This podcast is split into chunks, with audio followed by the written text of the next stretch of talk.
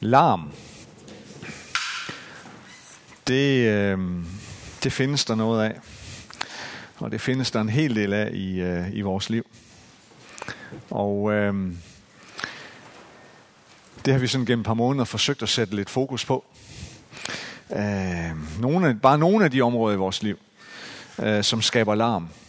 Og som skaber så meget larm, så det truer med at tage vores fokus væk fra at, at efterfølge Jesus øh, og tilbede Jesus. Og øh, som sagt, så, øh, så slutter vi i dag af med, med et undertema, som vi kalder for stræben efter lykke. Øh, og er... Øh, har vi sådan en, en iboende trang i os øh, til at stræbe efter lykke? Det tror jeg, vi har. Øh, den, øh, den rammer os indimellem. Øh, og det er nok ikke altid, vi er opmærksomme på det. Men en trang til at stræbe efter lykke. Og spørgsmålet er, om det ikke også kan blive til en larm, øh, til larm i vores liv.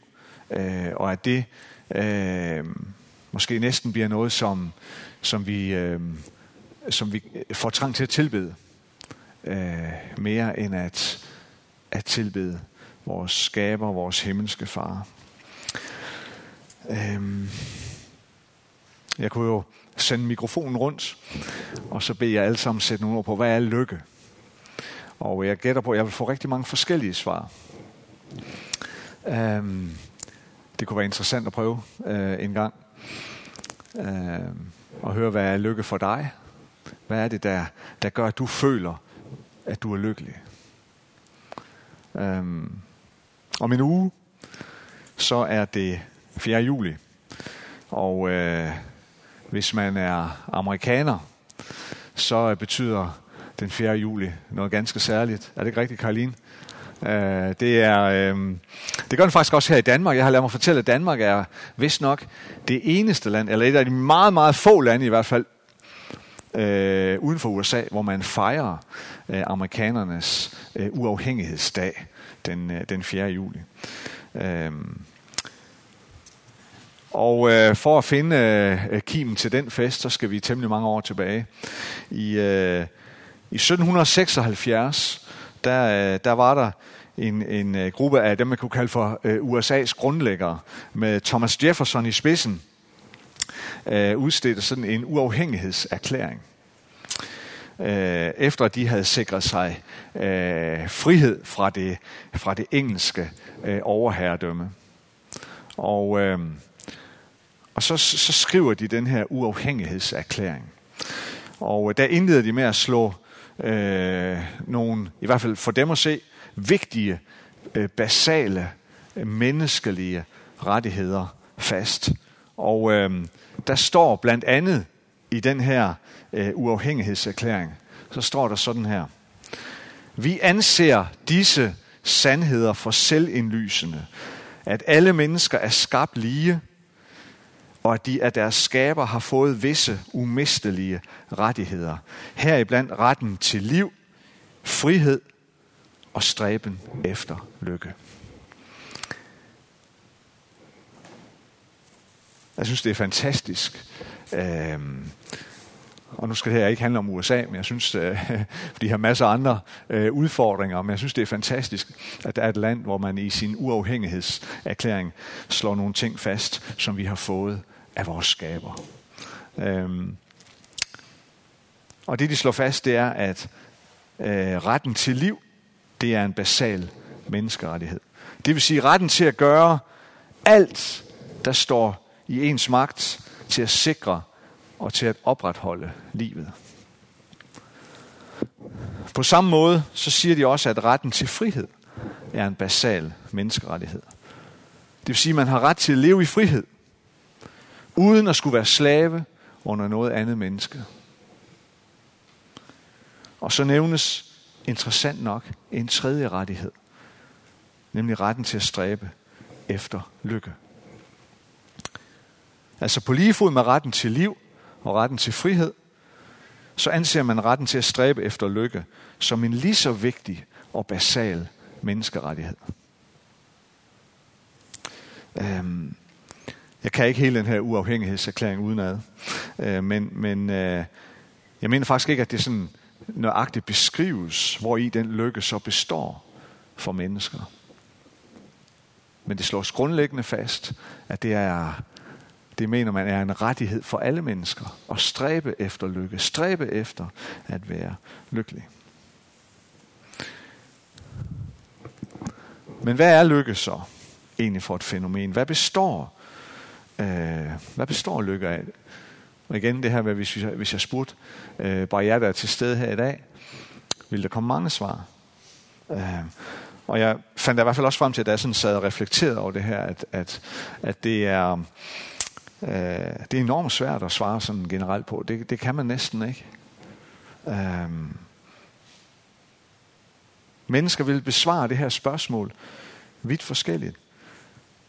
Hvad er lykke for dig og for dig og for dig? Øhm, er, er et godt helbred, fysisk såvel som psykisk, er det lykke? Ja, mange vil sikkert sige, at det er helt klart en del af det. Er kærlighed lykke? Det vil sige, at, at have nogen at modtage kærlighed fra, og nogen at kaste sin kærlighed på. Ja, mange vil helt sikkert også sige, at, at det også er en del af lykke. Er mange penge lykke? Er det at have en, en stor formue? Er det lykke? Ja, jeg kan ikke udelukke, at for, for mange mennesker, så vil det sikkert også være en del af det at, at føle sig øh, lykkelig. Og vi kunne nævne mange andre ting sikkert. Der er en psykolog, som hedder Svend Brinkmann. Han er, han er faktisk professor her på Aalborg Universitet, så han er sådan lige i nabolaget. Han, øh, ham har I hørt om, er jeg næsten sikker på. Øh, han er sådan blevet... Øh, han er sådan nærmest blevet danskernes husfilosof øh, gennem de senere år her, og skrevet en del bøger. Og øh, han har sagt mange ting om det her med lykke, og øh, om at være lykkelig. Og øh, jeg er ikke sådan øh, nødvendigvis bare sådan en stor Svend Brinkmann-fan, men man synes faktisk lige her, der siger han, der siger han øh, noget for mig at se, øh, noget der er fornuftigt. Um, han siger blandt andet, at det giver ingen mening at stræbe og jage efter at finde og fange lykken. Det giver ingen mening at bruge sit liv kort eller langt på at forsøge at, at, at jage efter og finde og fange lykken. Fordi når vi gør det, siger han, så risikerer vi at miste den. Og hans standpunkt, det skal sikkert også ses som sådan en udfordring af den tendens, som vi ser rigtig meget af i vores tid og i vores kultur. Fordi i vores kultur, så er lykke jo, det er jo blevet, sådan, det er jo blevet til en industri. Prøv at tænke på, hvor mange mennesker, der har gjort det til sin levevej, øh, og hjælpe dig med at finde lykken. Og at du skal føle dig lykkelig. Prøv at tænke på, hvor mange konsulenter, eller coaches, eller foredragsholdere, eller forfattere, som lever af at prøve at guide dig til at finde lykken.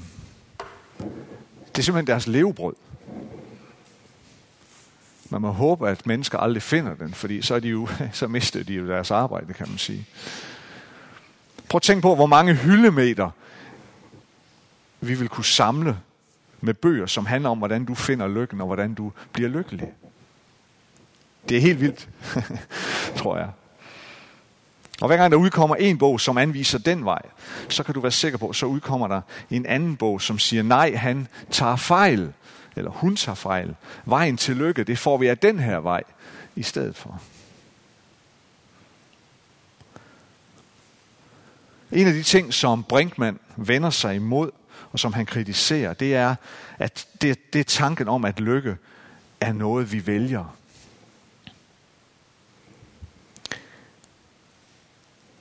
Fordi den, den indstilling kan være direkte skadelig, siger Brinkmann. For hvad så, når du går gennem perioder, hvor du simpelthen ikke finder, eller hvor du simpelthen ikke oplever lykke? Ja, så er det jo, så må det jo være mig, der er noget galt med. Så må det være mig, der har gjort noget forkert. Eller hvis du i perioder ikke oplever, dig lykkelig, så må det være dig, der har gjort noget galt. Det må være dig, den er gal med, når det hele hænger på os selv. Nej, livet det er ikke bare sådan en tilstand af, af totalt frit valg på alle hylder. Det siger Brinkmann ret meget om. Og han betoner, at vi er alle sammen i livet som en del af en bestemt kultur. Vi er en del af en bestemt tid. Vi tilhører en bestemt familie. Og så videre. Så måske beror lykke også i lige så høj grad på genetik, social arv, den hverdag, den familie, den kultur, vi nu er en del af.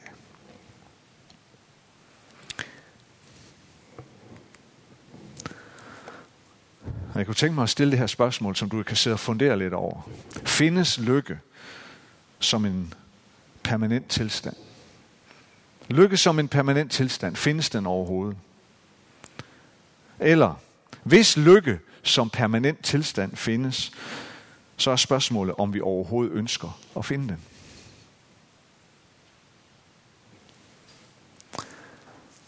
De fleste af os har læst et eventyr. Og hvis ikke vi selv har læst det, så er jeg sikker på, at vi har hørt et eventyr, der slutter med den her sætning.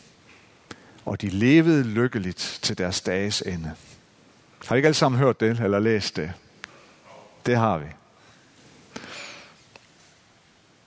Har du nogensinde tænkt over, hvorfor kommer det til sidst i eventyret? Hvorfor bliver der så ikke sagt mere bagefter? Eller vi kunne stille et tilsvarende scenarie op. Jeg tror, at de fleste af os kan godt lide at se en film, som ender godt. Vi vil gerne se en film, hvor det ender godt for hovedpersonerne. Er det ikke rigtigt? Sådan, det, det føles godt. Uh, at, at, at, øh, det, at det ender godt og lykkeligt for den, eller for dem, der nu er hovedpersoner i filmen. Øh, det må gerne handle om, at de går en masse svære ting eller noget hårdt igennem. Øh, men så vil vi gerne, at det ender lykkeligt. Det ender godt. Og hvis, de så, hvis vi bare slutter filmen med den her oplevelse af, wow, det, ender, det endte lykkeligt. Nu er de så lykkelige, som de kan blive. Øhm, og så slukker vi, fordi nu er filmen slut. Øhm, har du så nogensinde tænkt over, hvorfor der aldrig kommer en toer? Der udelukkende beskriver den her helt igennem fantastiske lykketilstand? Ja, det gør der ikke, fordi at dem, der laver film, de ved udmærket godt, at sådan en film er der ingen, der gider se. Der er ingen, der gider se en film, der udelukkende beskriver den her totale lykke, som etteren sluttede med. Hvis, man skal have, hvis, man skal, hvis en toer den skal have succes, så er man nødt til at skabe en ny kamp, en ny øh, situation, et eller andet, der truer den her lykke. Så svaret er det samme, både med eventyret og med den her film. Hvorfor kommer det her til sidst? Jamen det er, fordi måske den her uendelige lykkefølelse eller uendelige lykkeoplevelse simpelthen ikke findes. Eller, eller i det mindste er den ikke værd at fortælle om. Når eventyret slutter med, at de levede lykkeligt til deres dages ende, ja, så er det slut. Der er ikke mere at fortælle. Fortællingen er slut.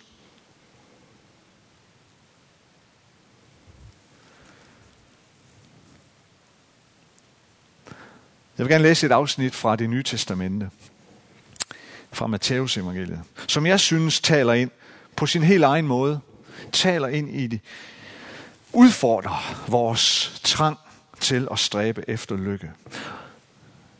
En lille tekst, som på en eller anden måde sætter det i perspektiv, synes jeg. Matteus evangeliet, kapitel 3. Der kommer Jesus fra Galilea til Johannes ved Jordan for at blive døbt af ham. Men Johannes ville hindre ham i det og sagde, jeg trænger til at blive døbt af dig, og du kommer til mig. Men Jesus svarede ham, lad det nu ske, for således bør vi opfylde al retfærdighed. Og så føjede han ham. Men da Jesus var døbt, steg han straks op fra vandet, og se himlene åbnede sig over ham. Og han så Guds ånd dale ned, ligesom en due, og kom over sig. Og der lød en røst fra himlene. Det er min elskede søn. I ham har jeg fundet velbehag. Hvad er det egentlig, der sker for Jesus, da han bliver døbt her? Hvad er det egentlig, vi er vidne til? Ja, det interessante, det er jo den fortælling, vi får lige efter, at Jesus han stiger op af vandet. Hvor der står, at, at Guds ånd daler ned over ham. I skikkelse af en, sådan i fysisk skikkelse af en due. Og så lyder der en, en, en, en røst, en fysisk hørbar øh, stemme fra himlen, som siger, det er min elskede søn. I ham har jeg fundet velbehag.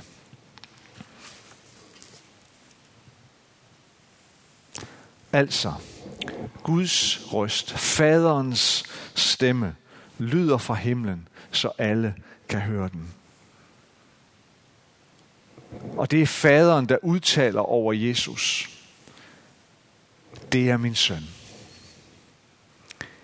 Det er min søn. Jeg er hans far. Og ikke alene er det min søn, det er min elskede søn. Og ikke alene er det min elskede søn. I ham har jeg også fundet velbehag. Det vil sige, han er præcis, som jeg vil have ham. Og jeg elsker ham præcis, som han er.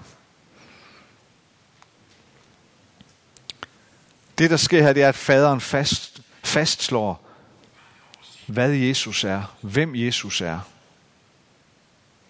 At han er søn. Han er faderens søn. Og han er faderens elskede søn.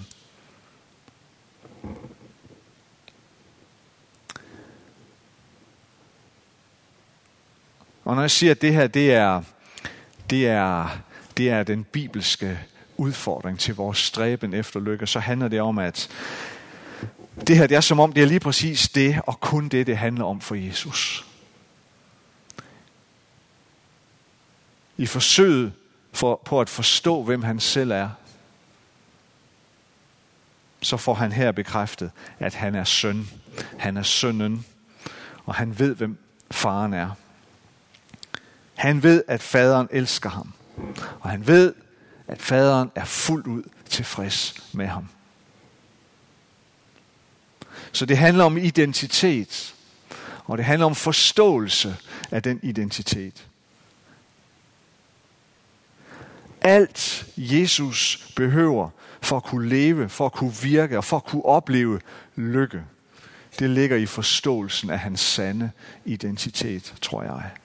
At Gud er hans far, og han er sin fars elskede søn. For Jesus, der handler det ikke om at gøre. Det handler ikke om at eje. Det handler ikke om at præstere. Det handler om at være. At være Guds elskede barn.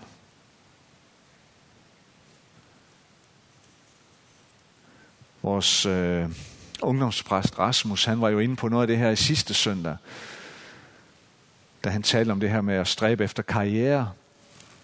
Hvordan Jesus sagde nej til sådan en menneskelig forståelse af karriere. Og hvorfor det? Ja, fordi for Jesus, der handlede det ikke om at gøre. Det handler om at være. Det handler ikke om, hvad han kunne. Det handler om, hvad han var.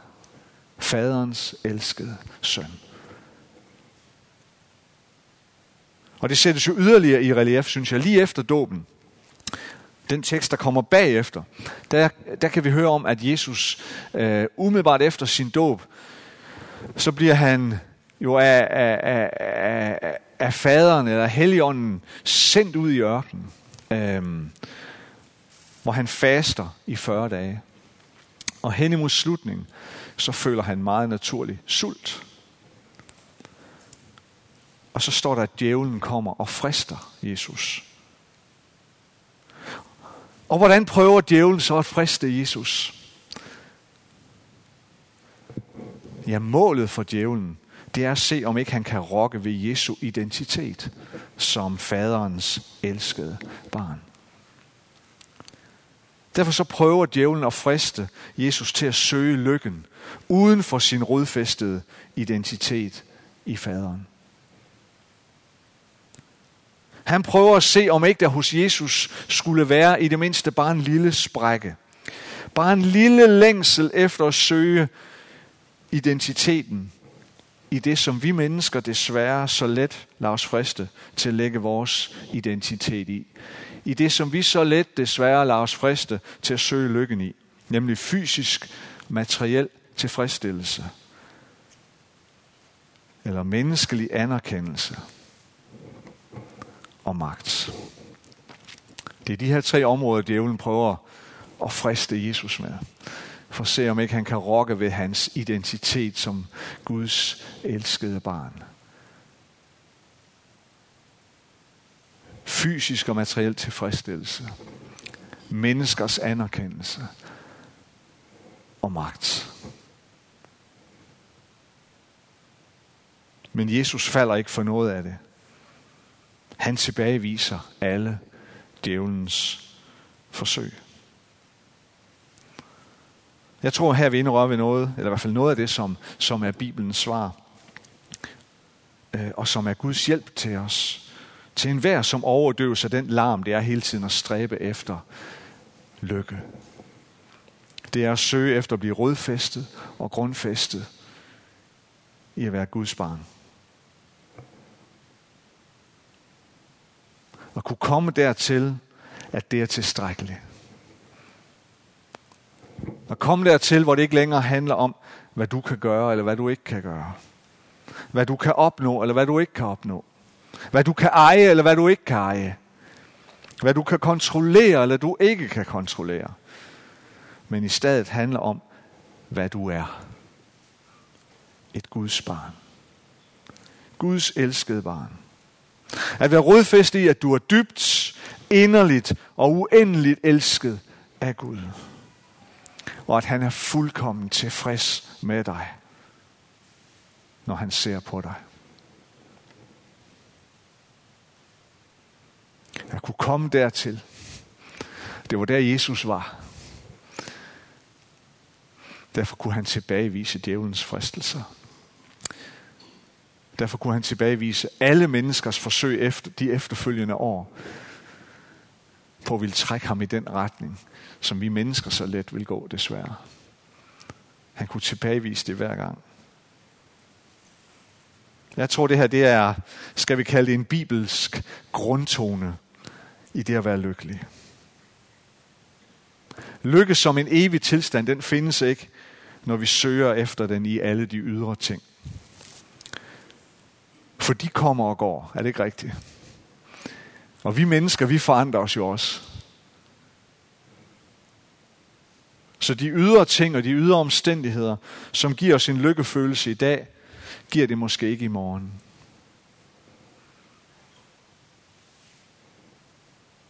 Men den, som er rodfæstet i sin, i sin identitet i Gud, Den, som er rodfæstet i det at være et elsket barn af Gud. Har muligheden for at opleve, har muligheden for at erkende, at lykke er noget helt andet end alt det ydre, vi så let fristes til at lede efter. En evig lykke hos. Jeg tror, den, som er rodfæstet i at være et Guds barn, at Gud er min far, og jeg er hans elskede barn. Og han har velbehag i mig. En sådan person besidder måske i højere grad evnen til at lade livet komme til en. At lade livet komme til en i alle dets afskygninger. Og derved så kan lykke føles i selv de mindste ting. I naturen, der pludselig møder en. Et andet menneskes smil. En tanke, der bare kommer til en. En helt dagligdags oplevelse.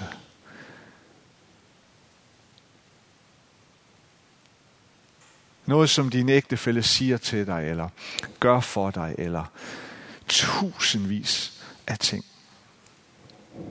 Evnen til at kunne lade livet komme til en. Og møde en i alle dets afskygninger. En sådan menneske, et sådan menneske ved, at livets grundtone, lykkens grundtone, hvis vi kan sige det på den måde, findes i at være Guds elskede barn. Mere end den findes i alt det, jeg kan eller ikke kan. Mere end den findes i alt, hvad jeg kan udrette eller ikke udrette. Eller bestemme over. Eller alt muligt andet. Den findes i det, du er.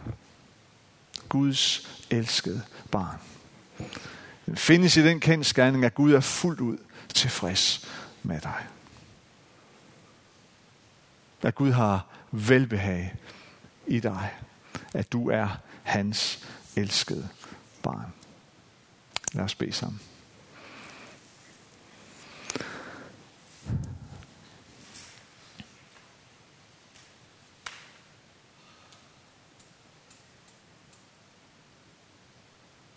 Kære far, tak, at, at vi kan komme til dig og give slip.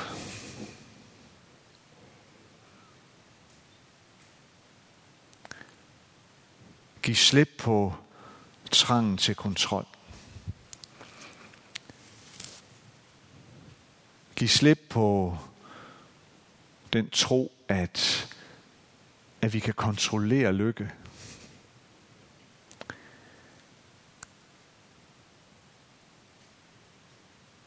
Så hjælp os her lige nu til at give slip på en trang til at ville søge efter lykken i alle ydre ting eller alle ydre omstændigheder, men i stedet for at lade den komme til os.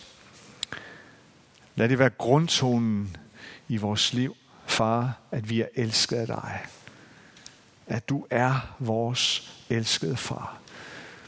At vi er dine elskede børn.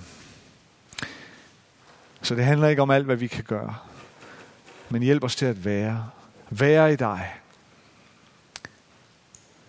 Være i den frihed, du har banet vejen for gennem din søn Jesus Kristus.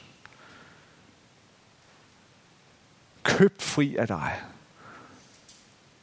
købt fri med en kapital, som, som vi aldrig selv ville kunne eje. Men på grund af dig, Jesus.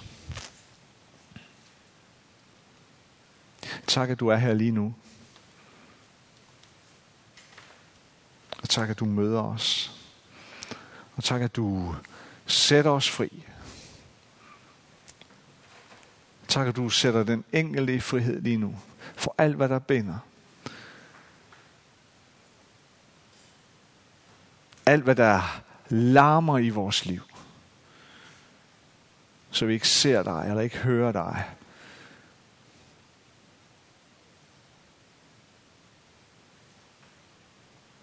Sæt os fri fra den larm, som stræben efter lykke nogle gange er i vores liv. Og hjælp os til at tage imod, til at fagne vores sande identitet. At vi er dine børn fuldt ud elsket, fuldt ud accepteret, fuldt ud tilgivet, fuldt ud sat i frihed af dig. Amen.